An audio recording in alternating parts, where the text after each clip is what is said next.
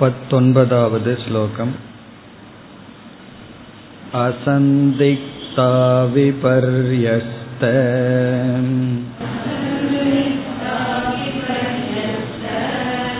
बोधो देहात्मनीक्ष्यते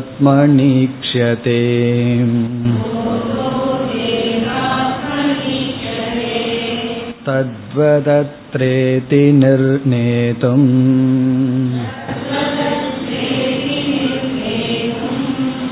अयमित्यभिधीयते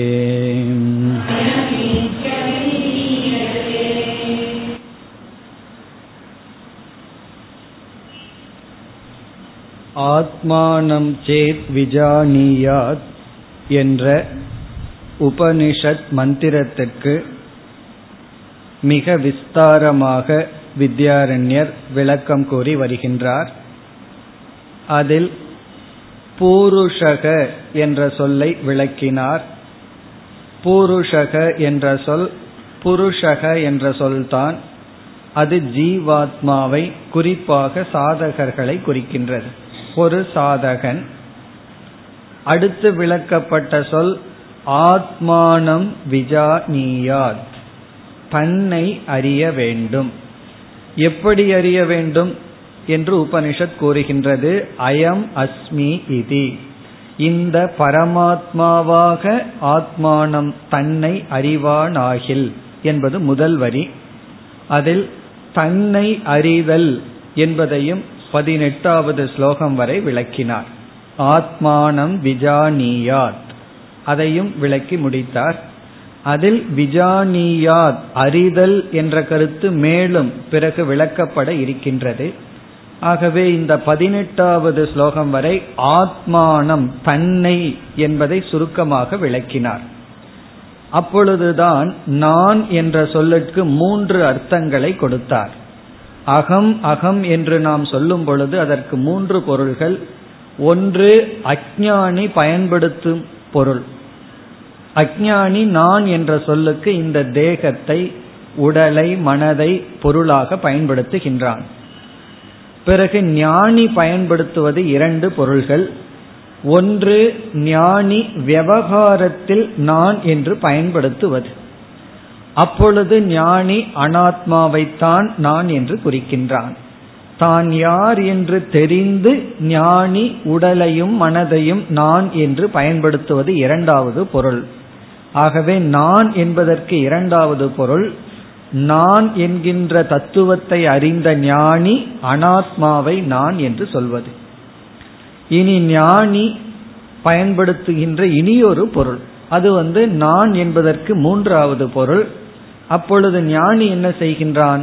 சாஸ்திர விவகாரம் உபதேசம் செய்யும் பொழுதோ அல்லது நிதித்தியாசனம் செய்யும் பொழுதோ அகம் சேத் கூட்டஸ்தக நான் சைத்தன்ய சொரூபம் அகம் பிரம்மாஸ்மி என்று அகம் என்ற சொல்லை முக்கிய ஆத்மாவுக்கு பயன்படுத்துதல். இப்ப இதிலிருந்து வித்யாரண்யர் தெளிவுபடுத்தி விட்டார் ஞானி நான் யார் என்று புரிந்த பிறகும் அவன் விவகாரத்தில் அனாத்மாவைத்தான் நான் என்று குறிப்பிடுவான்.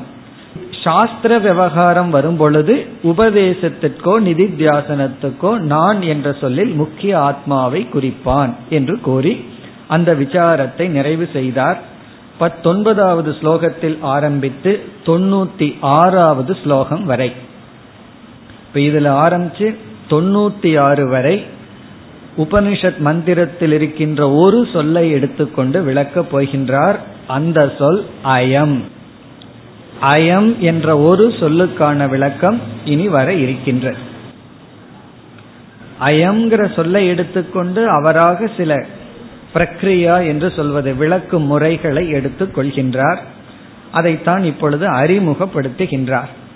அப்படி அறிமுகப்படுத்தும் பொழுது அயம் என்ற சொல் அபரோக்ஷத்தை குறிக்கின்ற சொல். அபரோக்ஷம் என்றால் மிக அருகில் நேரடியாக இருக்கின்றது என்ற ஒரு கருத்தை குறிக்கின்ற சொல்.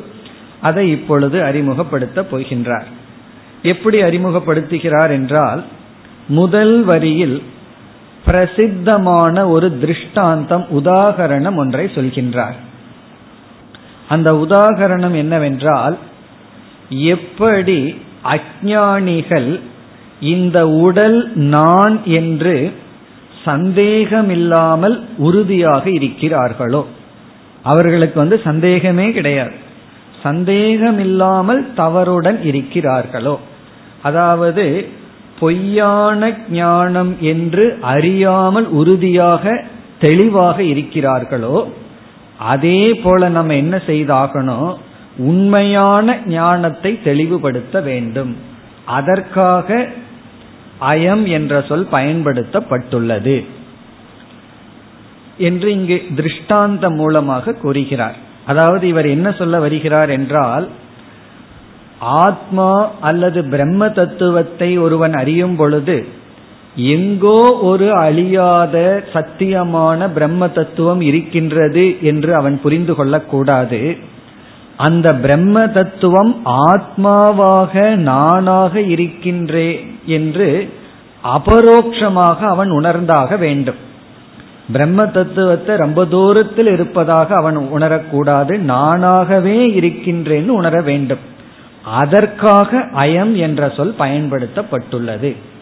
எப்படி அஜானிகள் வந்து தவறான கருத்தில் மிக தெளிவாக பிரத்யக்ஷமாக இருக்கிறார்களோ அதே போல உண்மையான தத்துவத்தை உணர வேண்டும் என்பதற்காக இந்த சப்தம் பயன்படுத்தப்பட்டுள்ளது. மேலும் நாம் விளக்கம் பார்க்கும் பொழுது இந்த அயங்கிற சப்தத்தினுடைய தத்துவத்தை தாத்பரியத்தை நன்கு உணரலாம். அடுத்த இரண்டு ஸ்லோகங்களுக்குள்ளேயே நாம் பார்த்து விடலாம். இப்பொழுது பத்தொன்பதாவது ஸ்லோகத்திற்கு சென்றால் முதல் வரியில உதாகரணம் கொடுக்கப்படுகிறது. அஜானிகள் எப்படி தெளிவாக தவறு செய்கிறார்களோ அதை இங்கு குறிப்பிடுகின்றார். அசந்திக்த சந்திக்தம் என்றால் சந்தேகம். அசந்திக்தம் என்றால் அசம்சயம். சந்தேகம் அற்ற. அசந்திக்த சந்தேகமற்ற. இதை நம்ம எப்படி புரிஞ்சுக்கணும் அப்படின்னா ஒருவன் கயிற்ற பார்த்துட்டு பாம்புன்னு சொல்ற இடத்துல அவனுக்கு சந்தேகமே கிடையாது. சந்தேகம் இல்லாமல் பாம்பு என்று சொல்கின்றான். அசந்திக்த சந்தேகமற்ற அவிபர்யஸ்த. அவிபர்யஸ்த என்றால் பொய்யான ஞானம் என்று அறியாத உறுதி. இது பொய்யான ஞானம்னு தெரியல ஆனா அந்த பொய்யான ஞானத்துல உறுதியா இருக்கான். விபர்யஸ்தம்னா தலைகீனான பொய்யான ஞானம். அவிபர்யஸ்தம் என்றால் அந்த பொய்யான ஞானத்தை அறியாத போதக அறிவு. இவனுக்கு எப்படிப்பட்ட அறிவு இருக்கா அவிபர்யஸ்த போதக இது பொய்யான ஞானம் என்று தெரியாத அறிவு அசந்திக்தம் சந்தேகம் இல்லாமல் அப்படின்னு என்ன அர்த்தம்? சந்தேகமில்லாமல் உறுதியாக இவன் என்ன நினைக்கின்றான்? அடுத்த சொல் தேகாத்மணி ஈக்ஷதே தேகாத்மணி ஈக்ஷதன தேகம்தான் ஆத்மா என்று அறியப்படுகின்றது. அறிகின்றான். இந்த தேகத்துல ஆத்ம புத்தியானது இப்படி இருக்கான். இந்த போதம் தேகாத்மனி தேகஸ்வரூபே தேகத்தில். தேகத்துல ஆத்மா நான் தேகந்தா உண்மை என்ற அறிவானது போதமானது எப்படி இருக்காம்? சந்தேகமில்லாமல் எவிடென்ட் அவிபர்யஸ்தம் என்றால் மிக தெளிவாக இருக்கின்றது. தேகாத்மனி ஈக்ஷதே. அஜானிகளிடத்தில் இருப்பதை நாம் கவனிக்கின்றோம். இப்படிப்பட்ட அறிவு இருப்பதை நாம் கவனிக்கின்றோம். இது வந்து எக்ஸாம்பிள் ஏன்னா எப்பொழுதுமே திருஷ்டாந்தம் வந்து எல்லாத்துக்கும் தெரிஞ்சதா இருக்கணும். நமக்கு தெரியாததை போய் உதாரணமா கொடுத்தா பிறகு அதை விளக்க வேண்டியது வந்துடும் ஆகவே எல்லோரிடத்திலும் என்ன பார்க்கப்படுகிறது எப்படிப்பட்ட போதம் ஞானம் பார்க்கப்படுகிறதுனா தேகத்தில் ஆத்ம புத்தி பார்க்கப்படுகிறது. அந்த எப்படி இருக்கிறது அவர்களுடைய அறிவு என்றால் சந்தேகம் இல்லாமல் அதே சமயத்தில் உறுதியாகவும் இருக்கின்றது. இனி நாம் இனி என்ன செய்ய வேண்டும்? அதற்கு வருகின்றார் தத்துவத் அத்ர இதி நிர்ணேதும் அதுபோல தத்வத் அதுபோல அத்ர என்றால் இந்த இடத்தில். இங்க வந்து பிரத்யகாத்மனி விஷயே. அத்தன இந்த பிரத்யகாத்ம விஷயத்தில் முக்கிய ஆத்ம விஷயத்தில். எப்படி வந்து தேகாத்ம விஷயத்துல வந்து இப்படி ஒரு ஞானம் இருக்கோ சந்தேகமில்லாமல் தெளிவான ஞானம் இருக்கோ அதே போல முக்கிய ஆத்ம கூட்டஸ்தனிடத்தில் இப்படித்தான் அதுபோல நிர்ணேதம் நிச்சயம் செய்ய விரும்பி அயம் ஏதி அபிதீயதே. அயம் என்ற சொல்லானது அபிதீயதே உபதேசிக்கப்பட்டுள்ளது. ஸ்ருத்தியா உபனிஷத்தினால். ஸ்ருதியினால் அயம் என்ற சொல் கூறப்பட்டுள்ளது. அபிதீயதேனா உச்சதை கூறப்பட்டுள்ளது. சொல்லப்பட்டிருக்கிறது. அப்ப இங்க வித்யாரண்யர் அறிமுகப்படுத்துறார்.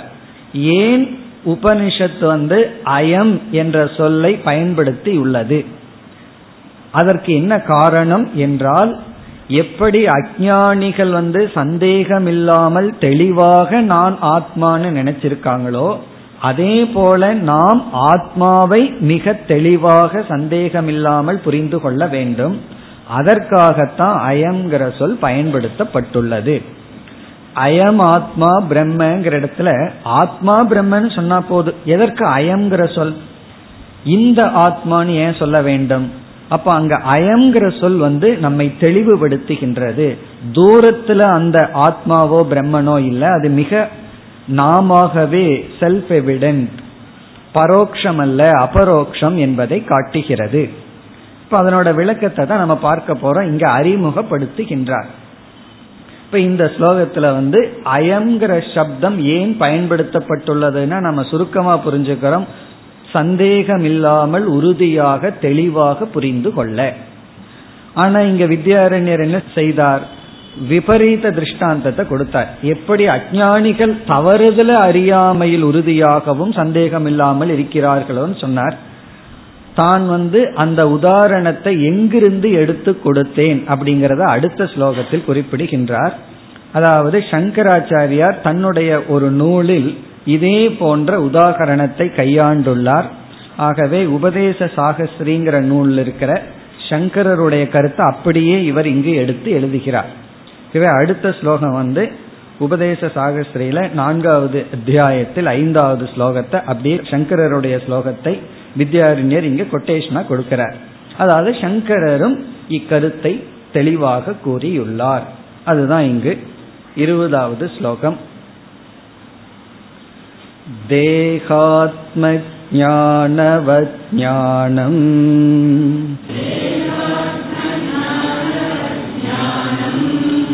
देहात्मज्ञानबाधकम्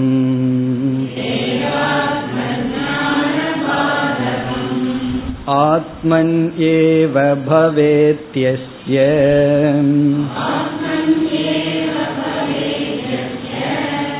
சனே சன்னபி முச்சதே.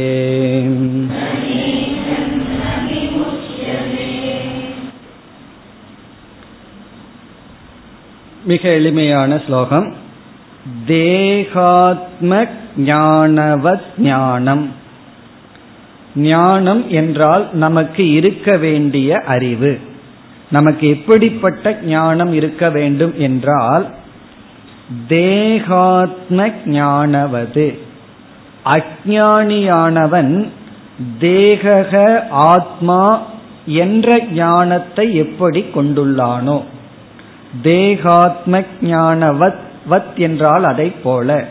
தேகாத்ம ஞானம்னா தேகந்தா ஆத்மா என்ற ஞானத்தை போல நமக்கு ஞானம் இருக்க வேண்டும். இதுல என்ன விசேஷம் என்றால் அஜானிகள் வந்து நான் தேகக என்ற ஞானம் சந்தேகம் இல்லாமல் உறுதியாக இருக்கின்ற. அங்க இந்த இரண்டு தான். சந்தேகமில்லாமல் உறுதியா இருக்கு. அதுவும் இல்லாம பிரத்யக்ஷமா இருக்கு. இந்த தேகம்தான் ஆத்மான்னு சொல்லி அனுபவ ரூபமாக அவர்களுக்கு இருக்கின்ற. இப்ப தேகம்தான் ஆத்மா என்று சந்தேகமில்லாமல் தெளிவாக பிரத்யக்ஷமாக எப்படி இருக்கின்றதோ அதுபோல ஞானம் இருக்க வேண்டும். எப்படிப்பட்ட ஞானம்? ஞானிகளிடம் அல்லது நமக்கு எப்படிப்பட்ட ஞானம் வர வேண்டும்?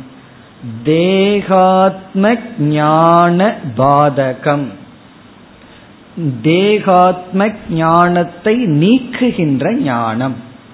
தேகாத்ம ஞானம்னா தேகந்தா ஆத்மா என்ற ஞானத்தை பாதகம் பாதகம்னா நீக்குகின்ற நான் தேகம் அல்ல என்கின்ற ஞானம். சரி நான் தேகம் அல்ல என்று புரிந்து கொண்டு வேறு எங்கு நான்கிற புத்தி இருக்க வேண்டும்? ஆத்மனி ஏவ எஸ்ய பவேத்.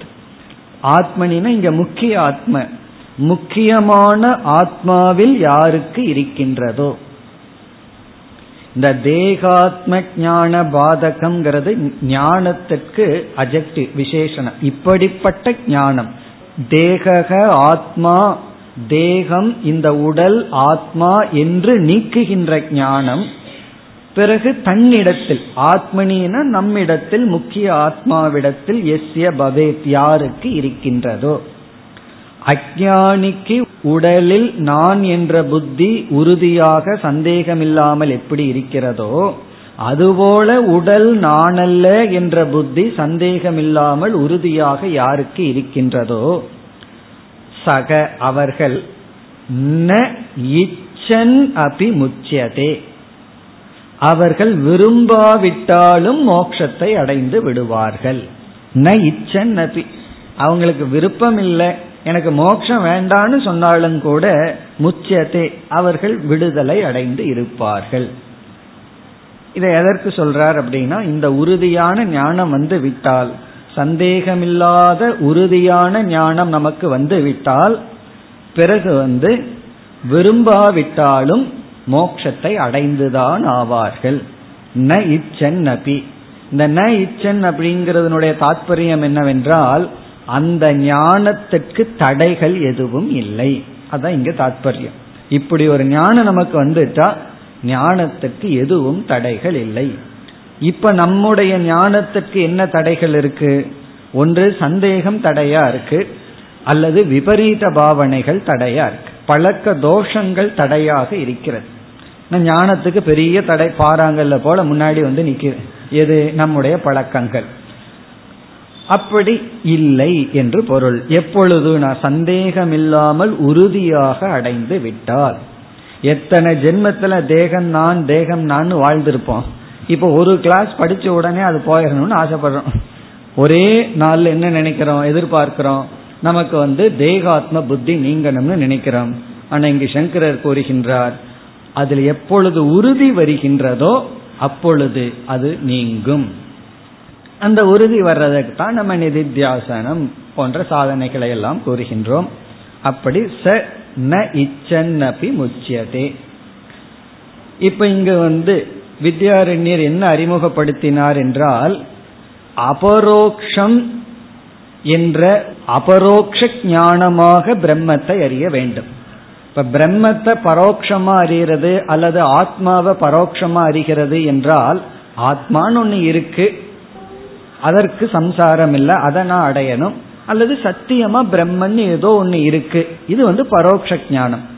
அபரோக்ஷமா அறிதல் என்றால் அந்த பிரம்மன் அல்லது ஆத்மா எனக்குள் விளங்கி கொண்டிருக்கின்றது நானாக இருக்கின்றேன் என்று அறிய வேண்டும். அதுவும் சந்தேகம் இல்லாமல் உறுதியை அறிய வேண்டும்.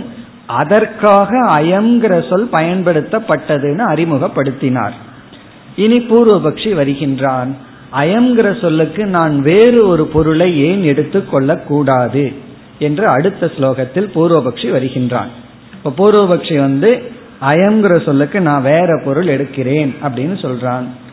அதற்கு வந்து வித்யாரண்யருடைய பதிலை நாம் பார்ப்போம். இருபத்தி ஓராவது ஸ்லோகம்.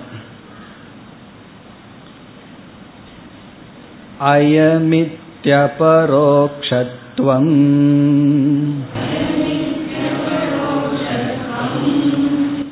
उच्यते चेत्तदुच्यताम्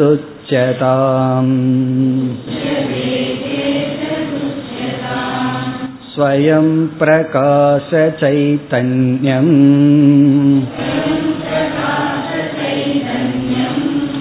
अपरोक्षं सदा यतः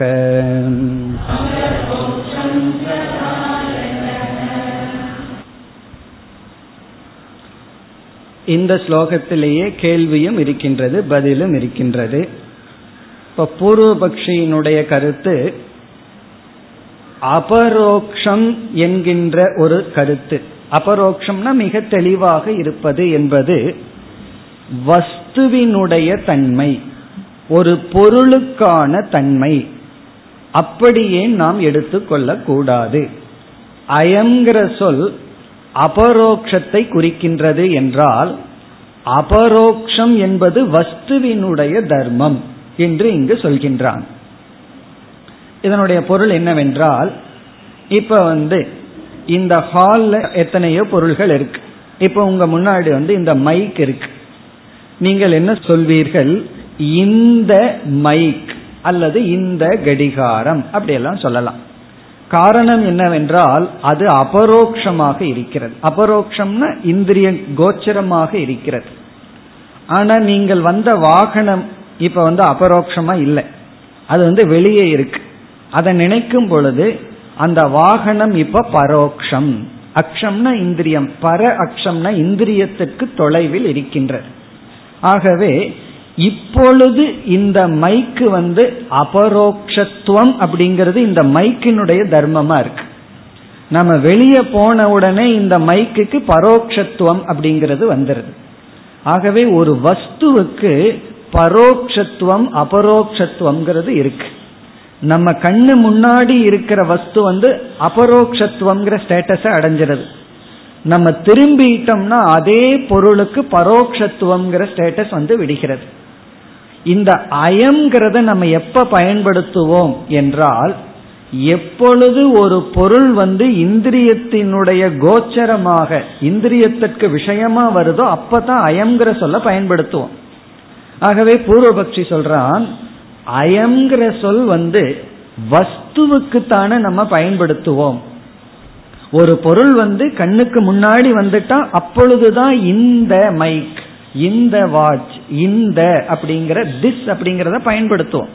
ஆகவே திஸ் இந்த அப்படிங்கிற சொல் வந்து எப்பொழுதுமே பொருளை சார்ந்து இருக்கின்றது.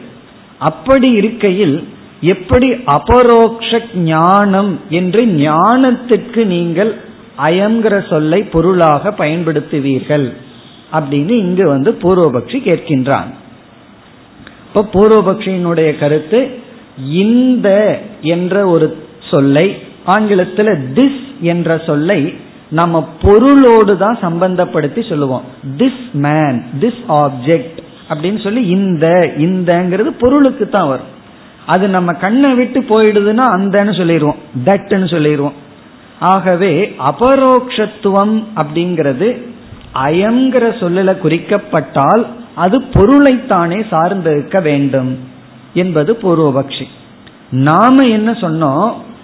அறிவுல வந்து பிரம்மன் எங்கோ இருக்குன்னா அது பரோட்ச ஞானம் பிரம்மன் இங்கு நானாக இருக்கின்றேன்னு புரிஞ்சுக்கிற வேண்டும்னு அயங்கிற சொல் அபரோக்ஷ ஞானத்தை குறிக்கிறதுன்னு நம்ம சொன்னோம்.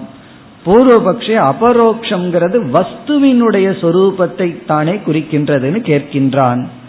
அதற்கு வித்யாரண்யர் பதில் சொல்கின்றார். இரண்டையும் குறிக்கின்றது. இந்த இடத்துல பூர்வபக்ஷியை நம்ம ஏற்றுக்கொள்கின்றோம். நீ சொல்வது சரிதான்.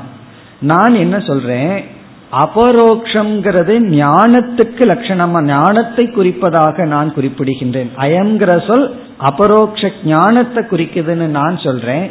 நீ என்ன சொல்ற? அபரோக்ஷங்கிறது வஸ்துவிடம் சேருகிறதுன்னு சொல்றேன். நான் அதையும் ஏற்றுக்கொள்கிறேன். அப்ப நமக்கு என்ன ஆகுதுன்னா பூர்வபக்ஷி இனி ஒரு கருத்தையும் நமக்கு கொடுத்த மாதிரி ஆகும். சில சமயம் பூர்வபக்ஷியா வருவான். பிறகு நம்மோட சேர்ந்துக்குவான். அவன் சொல்றான் நான் அதையும் ஏற்றுக்கொள்கிறேன்னு சொல்லி வித்யாரண்யர் அதற்கு காரணம் சொல்கின்றார். ஆத்மா நித்திய அபரோக்ஷரூபம் இந்த ஆத்மாங்கிற ஒரு வஸ்து வந்து என்னைக்குமே அபரோக்ஷரூபமா இருக்கிறதுனால உன்னுடைய கருத்தையும் நான் ஏற்றுக்கொள்கிறேன். இப்ப இந்த இடத்துல பூர்வபக்ஷிய நண்பன் ஆக்கிட்டான் நீ தெரிஞ்சோ தெரியாமலேயோ ஒரு சரியான கருத்தை சொன்ன ஆனா எனக்கு எதிராக சொல்றதாக நீ நினைத்து கொண்டாய். நான் வந்து அதையும் ஏற்றுக்கொள்கிறேன். நீ சொல்ற கருத்தையும் ஏத்துக்கிறேன். என்னுடைய கருத்தையும் நான் வைத்துக் கொள்கிறேன். அப்ப இதிலிருந்து நமக்கு என்ன தெரியுது? இந்த அல்லது அபரோக்ஷம் அல்லது அயம் என்ற சொல் இரண்டு தத்துவத்தை குறிக்கலாம். ரெண்டு இடத்துல அந்த அபரோக்ஷம் வரலாம். இந்த அபரோக்ஷம் அபரோக்ஷம்னு சொல்லிட்டு இருக்கோம். அதற்கு அர்த்தம் நல்லா மனசுல பதிஞ்சிருக்கணும். அபரோக்ஷம்னா மிக தெளிவாக இருப்பது. செல்ஃப் எவிடென்ட் அப்படின்னு அர்த்தம். எவிடென்ட் அப்படின்னு அர்த்தம் அபரோக்ஷம்னா. ஆகவே இங்க அபரோக்ஷம்ங்கிறதுக்கு ரெண்டு அர்த்தம். ஒன்று வஸ்து இனி ஒன்று ஞானம். ஒரு பொருளினிடத்தில் அபரோக்ஷத்தை பற்றி பேசலாம். ஞானத்தில் அபரோக்ஷத்தை பற்றி பேசலாம். அப்படின்னா ஒரு பொருளிடத்தில் பரோட்சத்தை பற்றி பேசலாம். ஞானத்தினிடத்திலும் பரோட்சத்தை பற்றி பேசலாம். இப்போ ஒரு ரெண்டு இடத்துலயும் நம்ம இப்பொழுது உதாரணத்தை பார்ப்போம். முதல்ல பொருளிடத்தில். ஒரு பொருளை வந்து கண்ணுக்கு முன்னாடி இருந்ததுன்னா அது அபரோக்ஷம் இந்த அப்படின்னு சொல்லலாம். இப்ப இந்த ஹால் அப்படின்னு சொல்லலாம். ஏன்னா நம்ம இந்த ஹால்குள்ள இருக்கோம். நம்ம வீட்டுக்கு போன உடனே என்ன சொல்லுவோம்? அந்த ஹாலில் பேனாவை வச்சுட்டு வந்துட்டேன்னு சொல்லுவோம். ஏதாவது இந்த ஹாலை நினைச்சோம் அப்படின்னா. ஆகவே வீட்டுக்கு போன உடனே இந்த ஹால் வந்து பரோட்சமாயிருது இங்க இருக்கும் பொழுது அபரோக்ஷமா இருக்கு. இது வந்து வஸ்துவை பற்றி. ஞானத்தை பற்றி சொல்லணும் அப்படின்னா இப்போ நமக்கு வந்து ஒரு அறிவு வருது. அந்த அறிவுக்கினுடைய விஷயம் செல்ஃப் எவிடென்டா இருந்தா அந்த ஞானம் அபரோக்ஷம் எனக்கு மிக தெளிவா நான் இப்பொழுது பார்க்கிறேன்னு சொல்லுவோம். ரொம்ப தூரத்தில் இருக்கிற ஒரு பொருளை நினைச்சோம் அப்படின்னா அந்த ஞானம் பரோக்ஷ ஞானம். அதுக்கு சாஸ்திரத்துல சொல்றது வந்து சொர்க்காதி ஞானம். இப்ப வந்து சொர்க்கம் அப்படிங்கிற ஒரு தத்துவத்தினுடைய ஞானத்தை அடைஞ்சிருக்கும் அந்த ஞானம் வந்து பரோட்சமா அபரோக்ஷ ஞானமான்னு கேட்டா அபரோக்ஷ ஞானம்னா நம்ம சொர்க்கத்தில் இருக்கணும். பரோட்ச ஞானம்னு சொல்லுவோம். ஏன்னா சொர்க்கத்துல நம்ம பார்க்கல சாஸ்திரத்திலிருந்து சொர்க்கம்னு ஒரு லோகத்தை பற்றிய ஞானத்தை அடைஞ்சிருக்கோம். அது பரோக்ஷ ஞானம் அபரோக்ஷ ஞானம் இப்பொழுது நமக்கு எதுனா நம்ம இப்ப அனுபவிச்சிட்டு இருக்கிறது அல்லது எதை எந்த அபரோக்ஷ வஸ்துவை நம்ம அனுபவிக்கிறோமோ அப்பொழுது நமக்கு கிடைப்பது அபரோக்ஷ ஞானம் இப்ப இங்க சொல்றார் வித்யாரண்யர் இந்த ஆத்மா வந்து என்னைக்குமே அபரோக்ஷமா இருக்கு. நித்திய அபரோக்ஷம். என்னைக்குமே அது மூடப்படவில்லை. என்னைக்குமே அபரோக்ஷமா இருக்கிறதுனால அயங்கிற சொல் ஆத்மாவிடத்திலும் போகலாம் அல்லது ஞானத்தின் இடத்திலும் வரலாம். அப்போ இந்தங்கிற சொல் அபரோக்ஷமான ஆத்மாவினுடைய தன்மையை குறிக்கலாம் அல்லது அபரோக்ஷ ஞானத்தை குறிக்கலாம் என்று பூர்வபக்ஷியை ஏற்றுக்கொண்டு நாம வந்து அபரோக்ஷங்கிறது ஞானத்துக்கு விசேஷமா சொன்னோம். பூர்வபக்ஷி ஒரு வஸ்துவுக்கு சொன்னான். பிறகு நம்ம என்ன சொல்றோம்? வஸ்துவையும் குறிக்கும் ஞானத்தையும் குறிக்கும். அதுதான் நம்முடைய பதில். இப்பொழுது ஸ்லோகத்திற்குள் சென்றால் அயம் இதி அபரோக்ஷத்துவம் உச்சதே சேத். அயம் என்ற சொல் அயம் இதி உபனிஷத்தில் அயம் என்ற சொல் இங்க ஒரு வார்த்தையை சேர்த்திக்கணும். இல்லைன்னா இந்த ஸ்லோகம் புரியுறது கடினம். வஸ்துனக அபரோக்ஷத்துவம் உச்சியதே சேத். வஸ்துனகங்கிற வார்த்தையை சேர்த்திக்கணும். ஒரு பொருளினுடைய வஸ்துனகன ஒரு பொருளினுடைய அயம் என்ற சொல் ஒரு பொருளினுடைய அபரோக்ஷத்துவம் உச்சதே சேத். ஒரு பொருளினுடைய தெளிவாக விளங்குகின்ற தன்மையை குறிக்கின்றது என்றால் அபரோக்ஷத்துவம் உச்சதே என்றால் மிக தெளிவாக விளங்குவதை குறிக்கின்றது என்றால் நாம சொன்னோம் அறிவினுடைய தெளிவுன்னு சொன்னோம். இங்க பூர்வபக்ஷி சொல்றான் பொருளினுடைய தெளிவு விளங்குதல். அயம் என்ற சொல் வஸ்துனக அபரோக்ஷத்துவம் உச்சதே சே ஒரு பொருளினுடைய செல்ஃப் எவிடென்ட் அதை விளக்குகின்றது என்றால் பதில் தது உச்சதாம். அதை விளக்கட்டும் அதையும் சொல்லட்டும். நம்ம அதை அக்செப்ட் பண்ணிக்கிறோம். இங்க வந்து வித்யாரண்யர் ஏற்றுக்கொள்கிறார். அயம் என்ற சொல் அறிவினுடைய அபரோக்ஷத்தை குறிக்கின்றது மட்டுமல்ல பொருளினுடைய அபரோக்ஷத்தையும் குறிப்பதாக நீ சொன்னால் ஏற்றுக்கொள்கிறோம். ஏன் இரண்டாவது வரையில பதில் சொல்றார்? ஸ்வயம் பிரகாச சைத்தன்யம். ஸ்வயம் பிரகாச சைத்தன்யம் சைத்தன்யம். அதாவது இங்க ஆத்ம தத்துவம் எப்படிப்பட்டது? ஸ்வயம் பிரகாசம். எப்பொழுதும் தன்னை விளக்கி கொண்டிருக்கின்றது.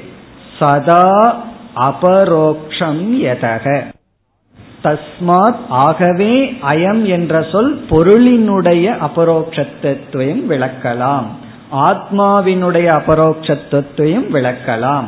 அதாவது அயம் என்ற சொல் வந்து ஆத்மா எப்பொழுதும் விளங்கிக் கொண்டிருக்கிறதுன்னு சொல்லலாம்.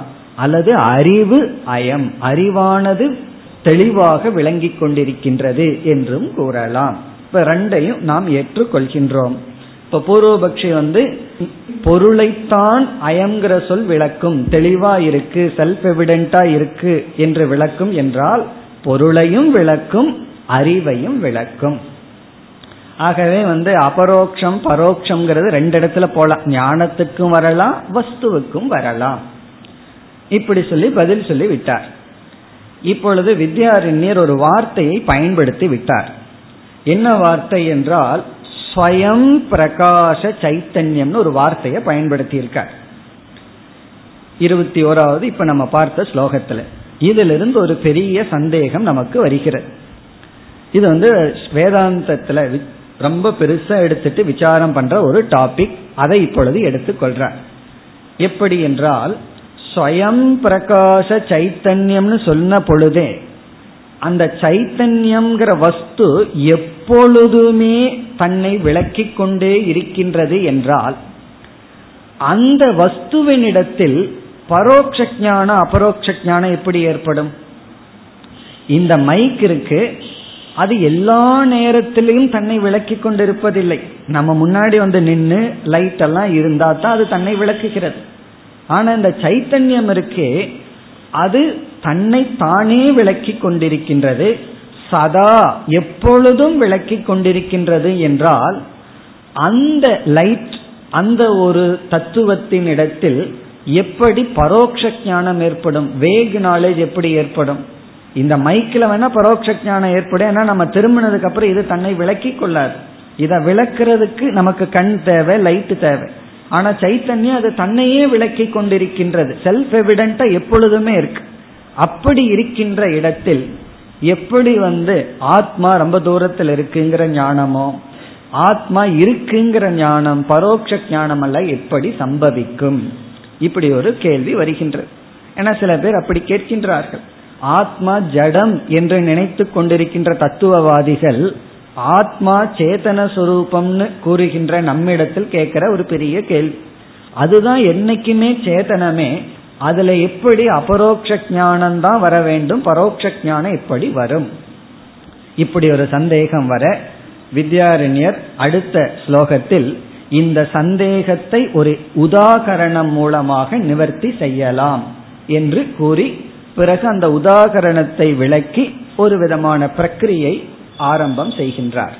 இருபத்தி இரண்டாவது ஸ்லோகம். परोक्षमपरोक्षं च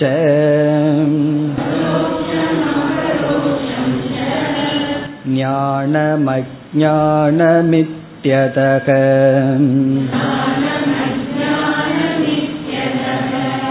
नित्यापरोक्षरूपेऽपि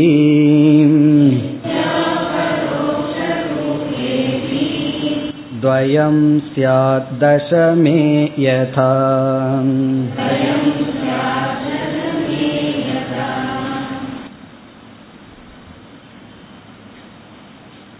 இங்கு துவயம் இரண்டு அப்படின்னு சொல்லி இருக்கின்றார் இரண்டாவது வரையில இரண்டு இரண்டு என்றால் வஸ்துவின் இடத்திலும் ஞானத்தின் இடத்திலும் இப்ப வந்து ஒரு வஸ்து இருக்கு ஒரு பொருள் அந்த பொருள் வந்து பரோக்ஷம் அபரோக்ஷம்னு பொருளை சொல்லலாம். இந்த பொருள் வந்து இப்ப நம்ம பாக்குற பொருள் எல்லாம் அபரோக்ஷமா இருக்கு செல்ஃப் எவிடென்டா தெளிவா இருக்குன்னு சொல்லலாம். நமக்கு பின்னாடி இருக்கிற பொருள் எல்லாம் பரோக்ஷம்னு சொல்லலாம். ஆகவே ஒரு பொருளை பார்த்து அது பரோக்ஷம்னு ஒரு நேரத்துல சொல்லலாம் இனி ஒரு நேரத்துல அபரோக்ஷம்னு சொல்லலாம். எப்போ அபரோக்ஷம்னு சொல்லலாம்? கண் முன்னாடி அந்த பொருள் இருந்தால் அது அபரோக்ஷம்னு சொல்லலாம். கண்ணுக்கு பின்னாடி அந்த பொருள் இருந்ததுன்னா பரோக்ஷம்னு சொல்லலாம். இது வந்து ஒரு பொருள் இடத்தில். அதே போல ஒரு பொருளை நன்கு தெளிவாக அறிந்தால் அபரோக்ஷ ஞானம்னு சொல்லலாம். பொருளை பற்றிய வேக் நாலேஜ்னு சொல்றது சாமானிய ஞானத்தை அடைஞ்சோம். விசேஷ ஞானத்தை அடையலைன்னா பரோட்ச ஞானம்னு சொல்லலாம். ரொம்ப வேக் நாலேஜ்னு சொல்லலாம். அல்லது கேள்விப்பட்ட ஞானம்னு சொல்லலாம். ஏதோ ஒரு ஊர் இருக்கு ரிஷிகேஷ் இருக்கு நம்ம போகவே இல்லை அதை மேப்ல பார்த்துருக்கோம் அது இப்படி போகணும் அதை பற்றி எல்லாம் படிச்சு வச்சிருக்கோம். உடனே என்ன சொல்லலாம்? பரோட்ச ஞானம்னு சொல்லலாம். அந்த இடத்துக்கு போன உடனே அபரோக்ஷ ஞானம்னு சொல்லலாம். ஆகவே இந்த இரண்டும் பொருளை பரோக்ஷம் அபரோக்ஷம் என்று சொல்வது ஒன்று ஞானத்தை பரோக்ஷம் அபரோக்ஷம் என்று சொல்வது ஒன்று. அப்படி இரண்டு. அப்படி நம்ம இந்த இடத்துல புரிஞ்சுக்கணும். பரோட்சம் அபரோக்ஷம் இரண்டுன்னு பிரிக்க கூடாது இங்க வந்து பொருள் ஞானம்னு ரெண்டா பிரிக்கணும். ஒரு பொருளை பரோக்ஷம் அபரோக்ஷம் சொல்வது ஒன்று. ஞானத்தினிடத்தில் அறிவை பரோட்ச ஞானம் அபரோக்ஷ ஞானம்னு சொல்வது ஒன்று. இப்படிப்பட்ட இந்த இரண்டும் ஆத்மாவிடத்தில் எப்படி சம்பவிக்கும்? அப்படின்னா ஒரு இடத்துல ஆத்மாவை பரோட்சம்னு அல்லது பிரம்மன் வந்து ரொம்ப பரோட்சமா இருக்கு ரொம்ப தூரத்தில் இருக்கு அதனாலதான் அயம்ங்கிற சொல்லல பரோட்சமான பிரம்மத்தை அபரோக்ஷமா புரிஞ்சுக்கிறதுக்கு சொல்றோம்னு நம்ம உபதேசத்துல சொல்றோம். அப்படி பிரம்மண பரோக்ஷம் அபரோக்ஷம் என்று சொல்லியும் பிரம்மத்தை பற்றிய ஞானத்தை அடையும் பொழுது பரோட்ச ஞானம் தான் எனக்கு வந்திருக்கு பிரம்மத்தை பற்றி. பிறகு வந்து பிரம்மத்தை பற்றிய அபரோக்ஷ ஞானம் எனக்கு வருது என்று நம்ம சொல்றோம். இப்ப முதல்ல என்ன சொல்றோம்? பிரம்மன் வந்து ரொம்ப தூரத்தில் இருக்குன்னு சொல்லி பிறகு வந்து அது அபரோக்ஷரூபம்னு வேற சொல்றோம். இப்ப பிரம்மத்தை பரோட்சம் அபரோக்ஷம்னு பிரிச்சிடுறோம் பிரம்ம ஞானத்தையும் பரோட்ச ஞானம் அபரோக்ஷ ஞானம்னு வேற பிரிக்கிறோம். ஃபர்ஸ்ட்ல வந்து நமக்கு பரோட்ச ஞானம் தான் வருது. பிரம்மன் ஏதோ இருக்குன்னு பரோட்ச ஞானம் வருது. அதுக்கப்புறம் அபரோக்ஷ ஞானம் வருது. இப்படிப்பட்ட பிரிவெல்லாம் பிரம்மனிடத்தில் எப்படி சம்பவிக்கும்? காரணம் என்னன்னா அது என்னைக்குமே அபரோக்ஷமா இருக்கும் பொழுது அது எப்படி சம்பவிக்கும் என்றால் அது சம்பவிக்கும். எதை போல? பத்தாவது மனிதனை போல என்று இங்கு பதில் சொல்றார். இப்ப பத்தாவது மனிதனை போல அது சம்பவிக்கும் என்று குறிப்பிடுகின்றார். இனி பத்தாவது மனிதன் இடத்துல இதெல்லாம் எப்படி சம்பவிக்கும்னா அதை விளக்கப் போகின்றார். ஆகவே பத்தாவது மனிதனை உதாகரணமாக கொண்டு சம்பவிக்கும் என்று பதில் சொல்றார். உண்மையிலேயே சம்பவிக்க கூடாதுதான். ஆனாலும் ஏன் சம்பவிக்கின்றது? என்றால் இதை போல சம்பவிக்கும். அதுதான் இந்த ஸ்லோகத்தினுடைய சாரம். இப்பொழுது முதல் வரி. பரோக்ஷம் அபரோக்ஷம் ச. இங்க வந்து பரோக்ஷம் அபரோக்ஷம் என்பது ஒரு விதம் ஒரு பொருள் வந்து பரோக்ஷம் அபரோக்ஷம் அப்படின்னு நம்ம சொல்றது. பிறகு ஞானம் அஜானம் இத்தியதக. இங்க ஞானம்ங்கிறதுக்கு நம்ம வந்து அபரோக்ஷ ஞானத்தை எடுத்துக்கொள்ளலாம் அஜானம்ங்கிறது பரோக்ஷ ஞானம். பரோட்ச ஞானம் அப்படின்னு சொன்னா அது ஒரு விதத்துல அஜானம் தான் அறிவெல்லாம் புஸ்தகத்தில் இருக்குதுன்னு எனக்கு தெரியுதுன்னு சொன்னா அது என்ன? அது அறியாம தானே. என்னிடத்தில் இருக்கிற அறிவெல்லாம் எங்க இருக்குன்னா புஸ்தகத்தில் இருக்குன்னா. அது அறியாமையை தான் குறிக்கின்றது. அல்லது பரோக்ஷம் அபரோக்ஷம் அஜானம் இப்படி நம்ம எடுத்துக்கொள்ளலாம். இங்க பூர்வபக்ஷி என்ன சொல்றான்? பிரம்மத்தை பற்றி அஜானமே வர்றதுக்கு வாய்ப்பு இல்லை அதுதான் எல்லா நேரத்திலையும் சுயமா பிரகாசித்து கொண்டிருக்கின்றது. அப்படியும் எடுத்துக்கொள்ளலாம்.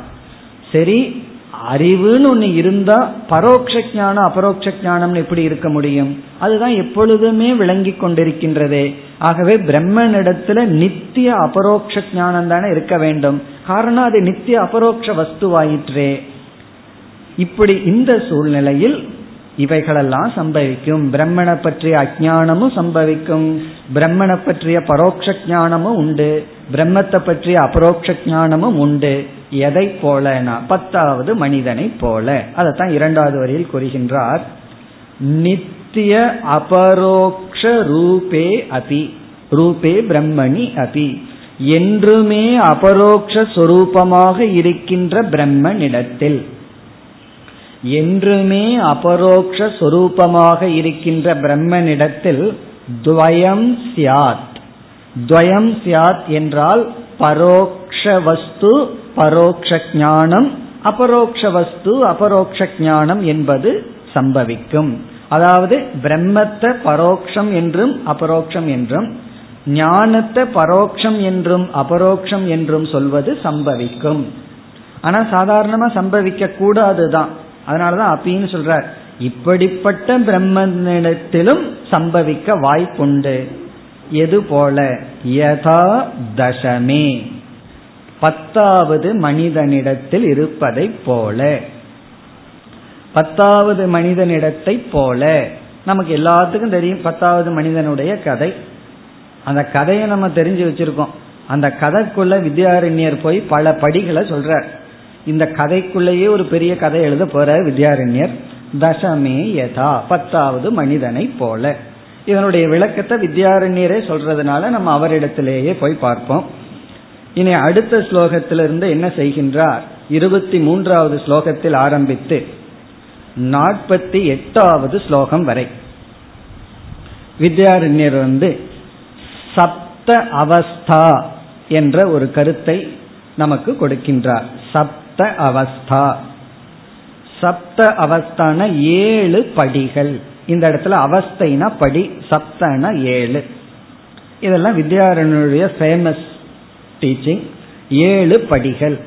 ஏழு படிகள்னா என்ன?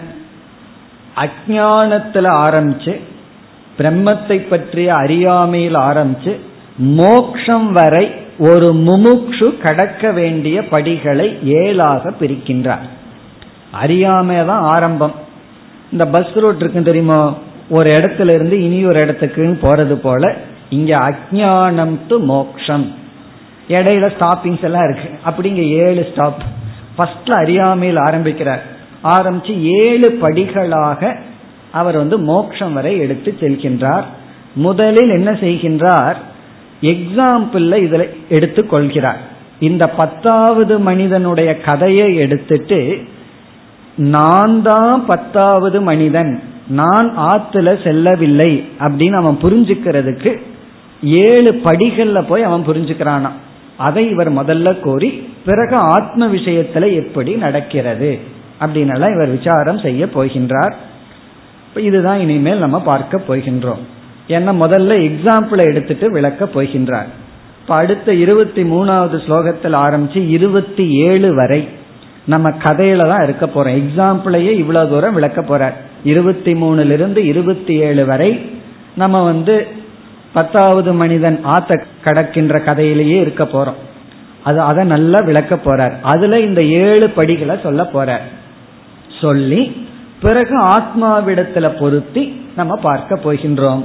ஆகவே நாற்பத்தி எட்டாவது ஸ்லோகம் வரை நம்ம அந்த பத்தாவது மனிதனை விட்டுறக்கூடாது. அந்த கதையை மனசுல வச்சிருக்கணும்.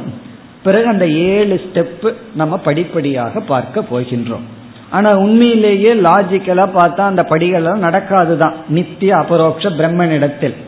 ஆனா அந்த நித்திய அபரோக்ஷம் பத்தாவது மனுஷனிடத்துல இது நடக்கும்னா ஏன் நித்திய அபரோக்ஷமான பிரம்மனிடத்துல நடக்க கூடாது அதுதான் கேள்வி. இவன் யாரை தேடிட்டு இருக்கான்? நித்தியமான அபரோக்ஷமான இவனும் வஸ்துவும் அபரோக்ஷம். இவன் அடைய வேண்டிய ஞானம் நான் நான் சொல்லி தேடிட்டு இருக்கானே அப்படி நித்தியமான அபரோக்ஷமான பொருளை இவன் தேடும் பொழுது பரோட்சத்துக்குள்ள எல்லாம் போயிட்டு வர்றான். ரொம்ப தூரத்துல இருந்து இவனை பிடிக்கணும்னு நினைச்சு தேடிக்கொண்டிருக்கின்றான். ஆகவே எக்ஸாம்பிளை இவர் வந்து இப்பொழுது விளக்கப் போகின்றான். விளக்கி பிறகு ஆத்மாவிடத்தில் சேர்த்து ஏழு படிகளாக விளக்கப் போகின்றார். இனி நம்ம அடுத்த ஸ்லோகத்திற்கு செல்வோம் இருபத்தி மூன்று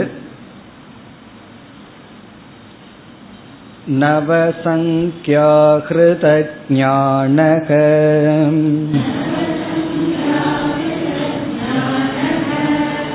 दशमो विभ्रमात्तथा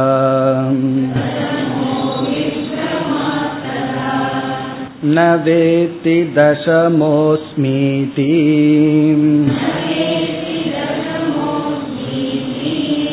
वीक्ष्यमानेऽपि तान्नव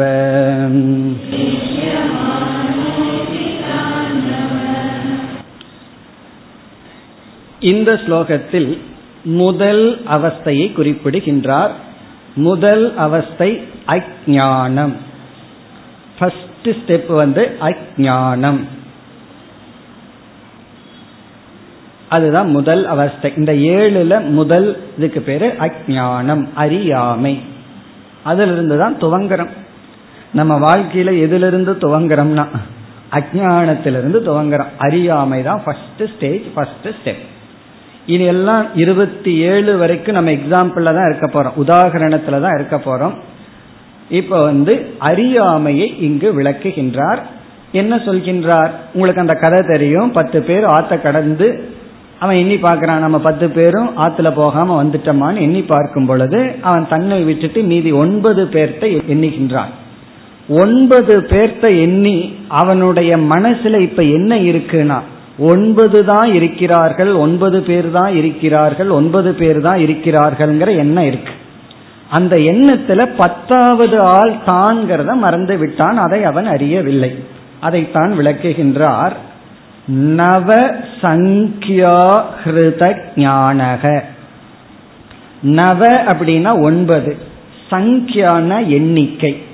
அவனுக்கு வந்து ஒன்பது வரைக்கும் ஒழுங்கா என்ன தெரியுதுன்னு தெரியுது. இப்படிப்பட்ட முட்டாளா இருந்தாலும் ஒழுங்கா ஒன்பது வரைக்கும் என்ன தெரியுது? ஒன்னு ரெண்டுன்னு ஒன்பது நவ சங்கியா ஒன்பதாக எண்ணி ஹிருத ஞானக இந்த ஒன்பதோட அவன் நிறுத்திட்டான். அவனுடைய ஞானம் ஹிருதம் அப்படின்னா திருடப்பட்டு விட்டது. ஒன்பதோட அவனுக்கு ஞானம் போயிடுது ஒன்பதுங்கிற எண்ணிக்கையிலேயே ஞானத்தை இழந்த தசமக பத்தாவது மனிதன். பத்துன்னு அவனை என்ன தெரியவில்லை. ஆகவே ஒன்பது என்ற எண்ணிக்கையினால் அறிவை இழந்த பத்தாவது மனிதன். அப்படின்னு சொல்றாரு. ஹிருதம் அப்படின்னா இங்க எடுக்கப்பட்டு விட்டது. ஒன்பதுங்கிற எண்ணிக்கையினாலேயே அவனுடைய அறிவானது நீக்கப்பட்டு விட்டது. யார் அவன்னா? பத்தாவது ஆள். தசமக. தசமகன டென்த் மேன் பத்தாவது அப்படின்னு அர்த்தம். தச அப்படின்னா பத்து தசமக அப்படின்னா பத்தாவது. ஏன் இந்த மாதிரி பண்ணியிருக்கான்னா? வித் பிரமாத் நம்ம வந்து அந்த இடத்துல மாயையான்னு சொல்லுவோம். அங்க மாயை இங்க வந்து மோகம் அல்லது என்ன சொல்றது? அவனுடைய அறிவிழித்தனம் விப்ரமாத். பிரமத்தினால்.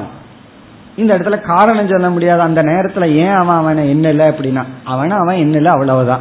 ஏதோ காரணத்தினால அவன் என்ன அஜானத்திலிருந்து துவங்கும் போது அதற்கு என்ன காரணம்னு சொல்வது? விப்ரமாத். ரொம்ப சிம்பிளா சொல்லிட்டார். ஏதோ காரணத்துல பிரமையினால அவன் வந்து ஒன்பதுங்கிற எண்ணிக்கையிலேயே அறிவை இழந்த பத்தாவது மனிதன். என்ன அவனுடைய அஜானம் இப்பொழுது அஜானத்தினுடைய சொரூபத்தை அவர் விளக்குகின்றார். அஜானத்தினுடைய சொரூபம் எப்படி இருக்கு? ந வேத்தி தசமக அஸ்மி இதி. தசமக அஸ்மி. பத்தாவது மனிதனாக நான் இருக்கின்றேன் என்று இந்த நாங்கிறத ந வேத்திங்கிறத கடைசியில பார்ப்போம். தசமக அஸ்மி இதி. பத்தாவது மனிதனாக நான் இருக்கின்றேன் என்று. தத்துவமசிங்கிறத இங்க தசமக அஸ்மி. அல்லது அகம் பிரம்மாஸ்மின்னு சொல்றமே பிரம்ம அஸ்மிங்கிறது. இங்கு தசமக அஸ்மி. நான் பத்தாவது மனிதனாக இருக்கின்றேன் என்று. இங்க ரொம்ப முக்கியம் அடுத்த சொல். வீக்ஷமானக அபி. அவன் பார்த்து கொண்டிருக்கின்ற போதிலும் யார பார்த்துட்டு இருக்கான்? தன்னையே பார்த்துட்டு இருக்கான். பத்தாவது ஆள் அவன் பார்த்து கொண்டிருக்கும் பொழுதும் உண்மையிலே சொல்ல போனா பத்தாவது ஆளை எங்க பார்த்துட்டு இருக்கான்? எங்காவது கண்ணாடி முன்னாடி பாக்கிறானா அவனாகவே இருந்த போதிலும். தான் நவ தான் நவன்னா அங்க ஒன்பது ஆளை பார்த்து கொண்டு இருக்கிறான். ஒன்பது ஆள்களை பார்த்து கொண்டிருக்கும் பொழுதும் பத்தாவதான இவன் தன்னை பத்தாவதான ஆள் என்று ந வேத்தி அவன் அறியவில்லை. ந வேத்தினா அவன் அறியவில்லை. இதுதான் அஜானத்தினுடைய சொரூபம். இப்ப அஜானத்தினுடைய சொரூபம் என்றால் அங்க வந்து அபரோக்ஷமா பத்தாவது ஆள் இருக்கான். அப்ப இதுல இருந்து என்ன தெரியுது? அபரோக்ஷமான வஸ்துவிடத்திலும் அஜானம் சம்பவிக்கும்னு தெரியுது. அவனே வந்து எங்காவது போயிருந்தா இல்ல ஒரு ஆள் எங்காவது ஓடி இருந்தா பரவாயில்ல. பத்தாவது ஆள் தானாக இருந்து கொண்டு அபரோக்ஷமாக இருந்த போதிலும் அவன் பார்த்து கொண்டிருந்த போதிலும். ஒன்பது பேர்த்த பார்த்திருக்கான்னா அடுத்தது பத்து தானே? ஒன்பது வரைக்கும் என்ன தெரியவனுக்கு பத்துன்னு என்ன தெரியாதா என்ன? அவனுக்கு என்ன தெரிஞ்சிருக்கு? தெரியலினாலும் வேற பிரச்சனை வந்திருக்காது. பத்துன்னு என்ன தெரிஞ்சதுனாலதான் பத்தாவது ஆளை தேடுறான். பத்துன்னு என்ன தெரியலன்னா அந்த துக்கம் இருந்திருக்காரு இவனுக்கு பத்துன்னு என்ன தெரியுது? ஆனா தான்னு தெரியவில்லை. அதுதான் இங்க வீக்ஷமானக அப்பி அப்ப வந்து இவனுக்கு பார்த்து கொண்டிருந்த போதிலும் தான் அவ அந்த ஒன்பது ஆளுகளையும் எண்ணி பார்த்து கொண்டிருந்த போதிலும் நான் பத்தாவது ஆள் என்று அவனுக்கு தெரியவில்லை. இதுதான் அஜானம் இப்ப முதல் அவஸ்தை வந்து அஜான அவஸ்தா. இப்படி நம்ம ஏழு அவஸ்தைய பார்க்க போறோம். அதற்கு பிறகு வித்யாரண்யர் ஆத்மாவிடத்துல பொருத்தி இந்த அவஸ்தைகளை எல்லாம் எடுத்துட்டு விசாரம் பண்ண போகின்றார். இதெல்லாம் ஏன் வந்தது இந்த விசாரம்னா அயம்ங்கிற சொல்லல ஆரம்பிச்சது. அயம்ங்கிறது என்னைக்குமே அபரோக்ஷத்தை தான் குறிக்கணும். அப்படி இருக்கும் பொழுது என்றுமே அபரோக்ஷமா இருக்கிற பிரம்மனிடத்தில் பரோக்ஷங்கிற ஞானமோ பரோக்ஷங்கிற கருத்தோ அந்த பிரம்மன் பரோக்ஷம் ரொம்ப தூரத்தில் இருக்குங்கிறதெல்லாம் எப்படி சம்பவிக்கும்? அப்படி ஒரு சந்தேகம் வர தசமே யதானர் பத்தாவது மனிதன் கதையை போலன்னு சொன்னார். இப்பொழுது அந்த கதை சென்று கொண்டு இருக்கிறது இனி அடுத்தது இருபத்தி நான்காவது ஸ்லோகத்தில் இரண்டாவது படியை குறிப்பிடுகின்றார். ஏழு அவஸ்தைனா ஏழு படி. அதில் இனி இரண்டாவது படி வருகின்றது. இருபத்தி நான்கு ந நாஸ்தி தசமக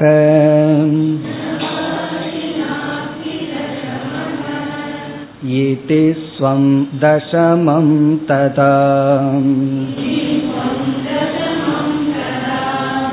मत्वा वक्ति तदज्ञान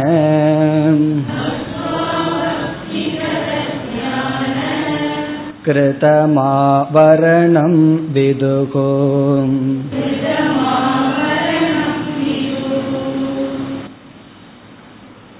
இரண்டாவது அவஸ்தை ஆவரணம் என்று சொல்லப்படுகிறது.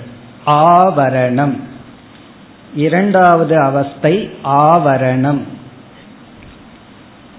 பொதுவா ஆவரணம்ங்கிறதுக்கு நாம் ஒரு அர்த்தத்தை படித்து பழகி இருக்கோம் ஆவரணம்னா மறைத்தல் அப்படிங்கிற அர்த்தத்தை பழகி இருக்கோம் ஆனா இந்த இடத்துல வித்யாரண்யர் சற்று வேறு பொருளை எடுத்து கொள்றார். நம்ம பயன்படுத்துற சொல்லையே எடுத்துட்டு இவர் ஒரு புது அர்த்தத்தை கொடுக்கிறார். ஆகவே இந்த இடத்துல ஆவரணம்ங்கிறதுக்கு நம்ம கொஞ்சம் வித்தியாசமான பொருளை பார்க்கின்றோம். சாதாரணமா ஆவரணம்னா அது அஜானத்தினுடைய ஒரு தன்மையா போயிடும் சொரூபமா போயிடும் மற்ற இடத்துல ஆவரணம்னா என்ன அர்த்தம்? அஜானத்தினுடைய ஒரு தன்மை ஆவரணம் அஜானத்தினுடைய சொரூபம் ஆவரணம் வஸ்துவை மறைத்தல். ஆவரணம்னா மறைத்தல் அர்த்தம். இப்ப மற்ற இடங்கள்ல ஆவரணம்ங்கிற சொல்லுக்கு வந்து அறியாமையினுடைய சொரூபத்தை குறிக்கின்றது. ஒரு பொருள் நமக்கு தெரியவில்லைன்னா அதை அந்த பொருளை மறைக்கிறதுக்கு பேர் ஆவரணம். நம்ம படிச்சிருக்கோம் ஆவரண சக்தி விக்ஷேப சக்தின்னு ஆவரணம்னா மறைத்தல். ஆனா இந்த இடத்துல வித்யாரண்யர் ஆவரணம் அப்படிங்கிற சொல்லுக்கு விசேஷமான அர்த்தத்தை வச்சிருக்கார். அந்த விசேஷமான பொருள் என்னவென்றால் அஜானத்தை குறிப்பிட்டு காட்டுவது ஆவரணம். நமக்கு ஒரு அஜானம் இருந்ததுன்னா அந்த அஜானத்தை குறிப்பிடுவதை ஆவரணம் என்று சொல்றார். ஸ்பெசிஃபையிங் த இக்னரன்ஸ் அந்த இக்னோரன்ஸை ஸ்பெசிஃபை பண்ணி காட்டுறத ஆவரணம்னு சொல்கின்றார். தெரியல அப்படின்னா அது அஜானம் இது தெரியல அப்படின்னு சொன்னா அது ஆவரணம் அர்த்தம். என்ன தெரியல? இந்த மாதிரி எனக்கு தெரியல அப்படின்னு தன்னுடைய அஜானத்தை மேனிஃபெஸ்ட் பண்றதுக்கு பேர் ஆவரணம்னு சொல்றார். அஜானத்தை வெளிப்படுத்துவதை ஆவரணம் என்று புரிந்து கொள்ள வேண்டும். அத உதாரணத்துல பார்த்தா நமக்கு புரிஞ்சிடும் இவனுக்கு வந்து பத்தாவது மனிதன் இல்லை அப்படிங்கிற அஜானம் இருக்கு. பத்தாவது மனிதனை பற்றி அஜானம் இவனுக்கு வந்துடுது. இப்போ பத்தாவது மனிதனுடைய அஜானத்தை இவன் வெளிப்படுத்துறான். எப்படி வெளிப்படுத்துறான்? இந்த இடத்துல பத்தாவது மனிதனை காணோம் அவன் இல்லை. ந பாதி நாஸ்தி தசமக. ந அஸ்தி தசமக. பத்தாவது மனிதன் இல்லை. ந பாதி அவன் இங்கு விளங்கவில்லை தெரியவில்லை. அவன் இல்லை ஆத்துல எங்கேயோ போயிட்டான். காரணம் என்ன? இங்க நமக்கு தெரியலையே. இருந்திருந்தா பத்துன்னு நான் கவுண்ட் பண்ணியிருப்பேனேன்னு சொல்றான். அப்படி இத வந்து சமஸ்கிருதத்துல சொல்லணும்னா அஜானசிய உள்ளேக்கணம் ஆவரணம். அஜானத்தை தூண்டி உள்ளேக்கணம்னா அதை கொஞ்சம் மேனிஃபெஸ்ட் பண்றது வெளிப்படுத்துவது ஆவரணம். இப்ப அவன் வெளிப்படுத்துறான். பத்தாவது மனிதனை காணோம். பத்தாவது மனிதன் இங்கு விளங்கவில்லைன்னு சொல்றானே அப்படி வெளிப்படுத்துவது ஆவரணம். அதைத்தான் இங்கு சொல்றார். ந பாதி நாஸ்தி தசமக. பத்தாவது மனிதன் இல்லை விளங்கவில்லை. அது ஆவரணம். மேலும் அடுத்த வகுப்பில் தொடர்வோம். ॐ पूर्णमधपूर्णमिधं पूर्णात्पूर्णमुदच्छते पूर्णस्य पूर्णमादाय पूर्णमेवावशिष्यते ॐ शान्ति शान्ति शान्तिः